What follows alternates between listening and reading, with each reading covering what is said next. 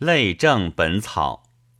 时珍曰：宋徽宗大观二年，蜀医唐慎微取嘉佑补助本草及图经本草合为一书，复识唐本草、陈藏器本草、孟显食疗本草旧本所遗者五百余种，复入各部，并增五种，仍采雷公炮制及唐本、食疗、陈藏器诸说，收未尽者，附于各条之后。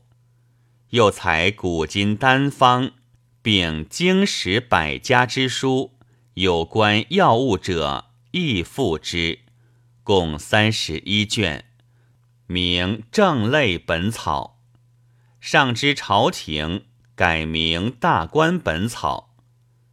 唐慎微冒寝陋而学该博，使诸家本草及各药单方垂之千古，不至沦没者，皆其功也。